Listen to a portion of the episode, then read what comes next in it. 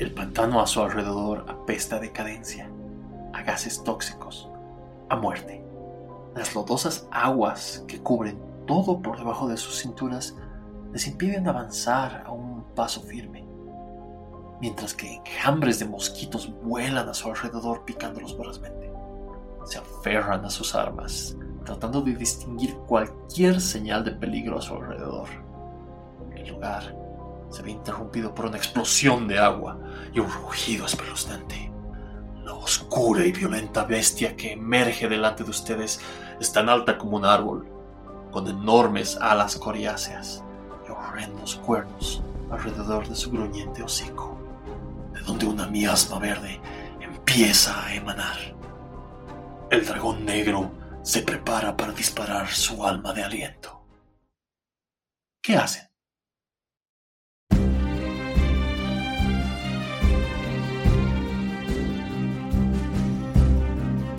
Bienvenidos, valientes aventureros, a la Orden del Dado, donde encontrarán todo lo necesario e innecesario para sus partidas de rol.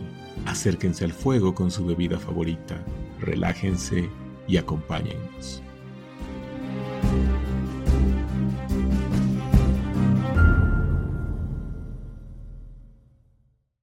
Hola aventureros, nosotros somos la Orden del Dado y te agradecemos por haber elegido escucharnos en este nuestro primer programa.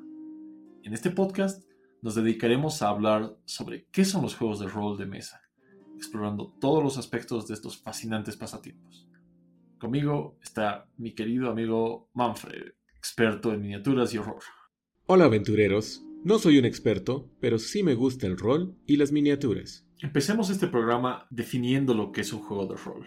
Para simplificar las cosas, lo podemos considerar una narrativa con reglas. Una historia, en colaboración con todos, con reglas claro está, para determinar qué es lo que se puede y qué es lo que no se puede hacer. Los juegos de rol se han puesto muy de moda últimamente shows como The IT Crowd, iZombie o Futurama, donde incluso Gary Gygax, el creador del primer juego de rol Calabozos y Dragones, hizo una aparición. También tenemos a Futurama, Gravity Falls, Los Simpsons, Stranger Things e incluso el laboratorio de Dexter. La forma en la que muestra el rol en el laboratorio de Dexter es una de mis favoritas en la historia. La popularidad del pasatiempo también ha crecido bastante gracias al lanzamiento de la serie Critical Role, consiste en actores profesionales jugando en vivo para una audiencia. Esta serie incluso ha contado con la participación de celebridades como John Heather, Deborah Ann Wolf, Will Wheaton y Joe Manganiello. Ha sido tanta su influencia y éxito que muchas de las hazañas que han logrado han formado parte de la historia oficial de Calabozos y Dragones. Pero, ¿cómo se juega? Jugar casi cualquier juego de rol se resume a algo tan básico y sencillo como tirar un dado o varios dados a la vez que realizan una acción o respondes a eventos en el juego, esperando de esta manera sacar cierto número en el dado. Esto determina si es que logras o si es que no logras lo que te propones. Así de fácil. ¿Cuánto dura un juego de rol? Hay dos términos que debemos manejar al respecto, sesión y aventura. La aventura es todo el tiempo que dura una historia. Puede llegar a durar meses e incluso años. La sesión, por otro lado, es cada vez que tu grupo se reúne a jugar. Puede ser una vez a la semana, una vez cada 15 días o una vez al mes. O diariamente, cuando no tienes mucho que hacer y eres joven y no tienes tantas responsabilidades. Estas suelen durar entre unas cuantas horas a un día entero. Una aventura está compuesta de muchas sesiones, usualmente. A diferencia de otros juegos, una sesión usual de rol necesita dedicación. La naturaleza misma del juego se basa en invertir bastante tiempo en él. Es casi imposible acabar un juego de rol completo en unas pocas horas. Aun cuando hay juegos de una sesión llamados one shot, los cuales suelen estar planeados para empezar y acabar el mismo día, una aventura o campaña en curso durará varias sesiones, dependiendo de la historia, ya sea una pregenerada o una propia del DM, y la frecuencia con la que decidas jugar puede durar varios años. Ahora, no te asustes, no es realmente necesario que te comprometas a años y años de jugar rol. Hay muchas formas de jugar, ya sea que quieras involucrarte en una campaña a largo plazo o simplemente probar un one shot. Realmente depende de cuánto tiempo crees que puedes dedicarte a jugar. Por lo general, es aconsejable probar si el hobby te gusta antes de zambullirte a una campaña completa de tres años. De cualquier manera, siempre es mejor tener algo de tiempo libre para invertir. Ok, la pregunta típica que te hacen tus papás o amigos que nunca han jugado rol en sus vidas. ¿Cómo se gana? La mayor parte de los juegos o deportes suelen ser competitivos. Un juego de rol, por otro lado, es cooperativo. Jugar rol es la mejor manera de darte cuenta cómo puede ser útil a otra persona. En una partida de rol realmente mitigas un poco tu individualismo a favor de una mentalidad más colectiva, donde te importa bastante ayudar a otros. Existe, obviamente, una oposición, enemigos, monstruos, situaciones difíciles. Los jugadores deben utilizar las habilidades de sus personajes y su propia creatividad para superar estos, que son controlados y puestos por el narrador. El narrador, también conocido como DM, Dungeon Master, GM, Game Master, DJ, director de juego o demás nombres, y por favor recuerden que es la misma persona si nos escuchan utilizar cualquiera de esos, cumple una función parecida a la del banco en monopolio, pero es muchísimo más importante. Es el árbitro, el director, aquel que se encarga de hacer valer las reglas y dirigir una historia. Da parámetros de leyes en cuanto a las leyes del mundo en las que están jugando. Por ejemplo, si matas a alguien en el juego, puede que vayas a la cárcel. Es muy fácil pensar en juegos infantiles donde se puede decir yo te mato, o yo vuelo, o yo lanzo una bola de fuego, pero ¿quién determina si eso realmente sucede en el juego? Pues el máster. Y bueno, los dados, pero de eso hablaremos más adelante. Si bien el GM es la oposición, el juego no se trata de ganarle a él, Sería muy fácil para el GM presentar un obstáculo imposible que los jugadores no podrían superar o algún monstruo muy por encima de las habilidades de los personajes. El GM está ahí para ayudar a los personajes a contar una historia. Como mínimo, debe haber al menos un GM y un jugador, aunque esa situación suele no ser tan común. A diferencia de otros juegos de mesa, los juegos de rol no tienen realmente un límite en la cantidad de participantes que puede haber en un solo grupo. Esto depende en buen criterio del GM y los jugadores, ya que lograr un buen equilibrio mejora la experiencia de todos los involucrados. Tener demasiados jugadores siempre es poco aconsejable, donde existan varios participantes que se aburran esperando su turno. Por otro lado, no tener suficientes puede hacer que la dinámica de grupo se sienta muy limitada. Como regla general, los mejores grupos de DD tienden a consistir en alrededor de 4 a 6 jugadores más el DM. Esto le da a la gente lo suficiente para participar sin incurrir en caos. El narrador va describiendo lo que va pasando y los jugadores van reaccionando a esas descripciones. Todas las decisiones que tomes afectan de algún modo a la historia que está narrando el máster.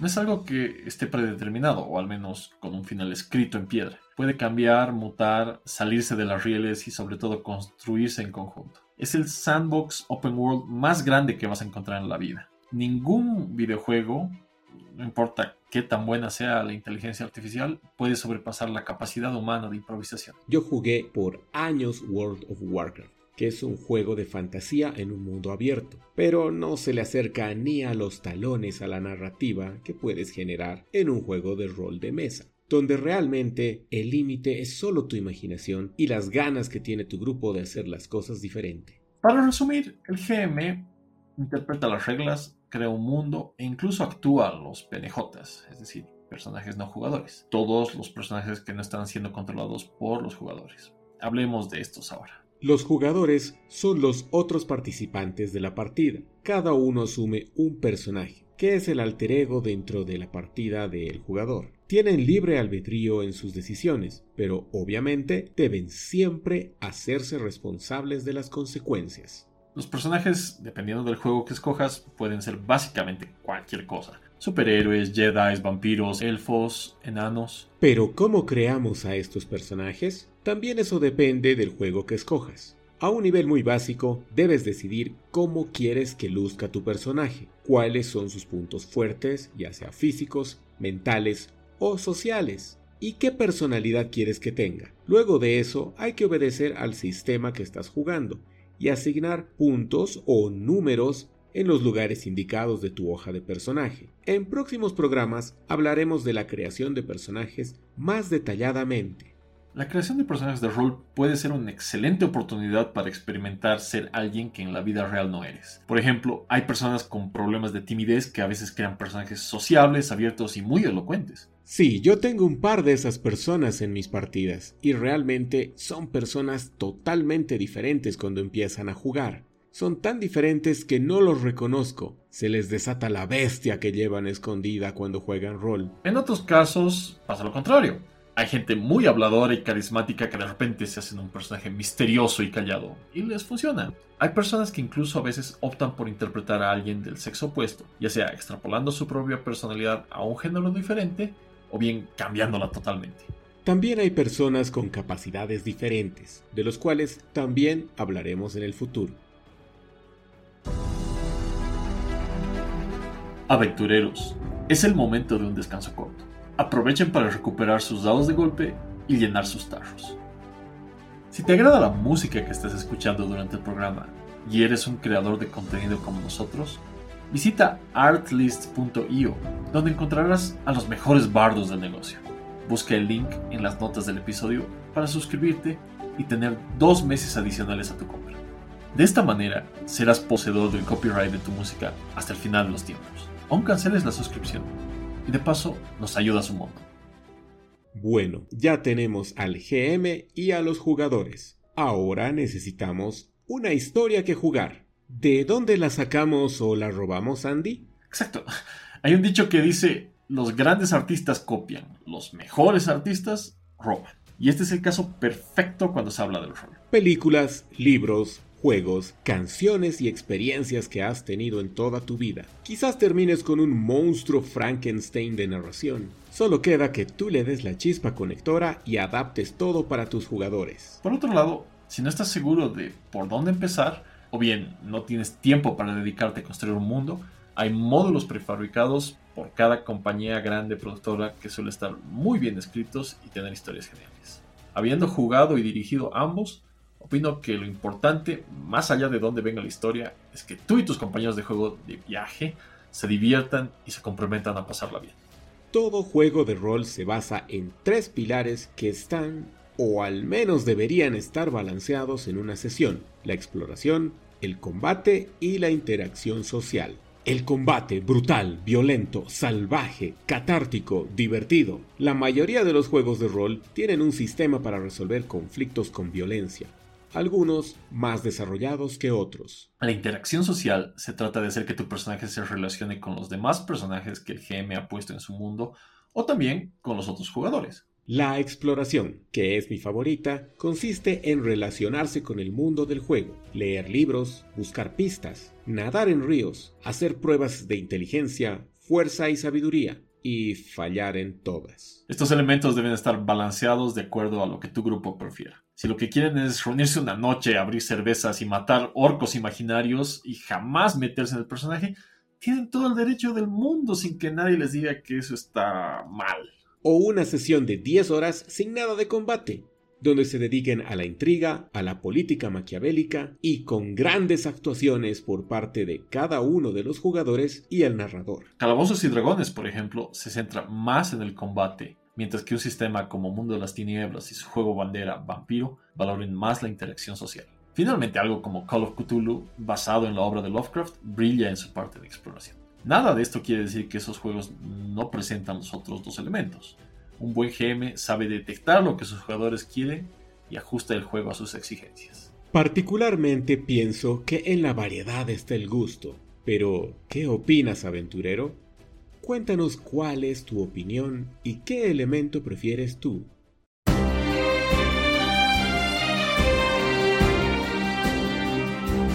Bueno, aventureros, aquí acaba nuestra sesión, pero la aventura continúa.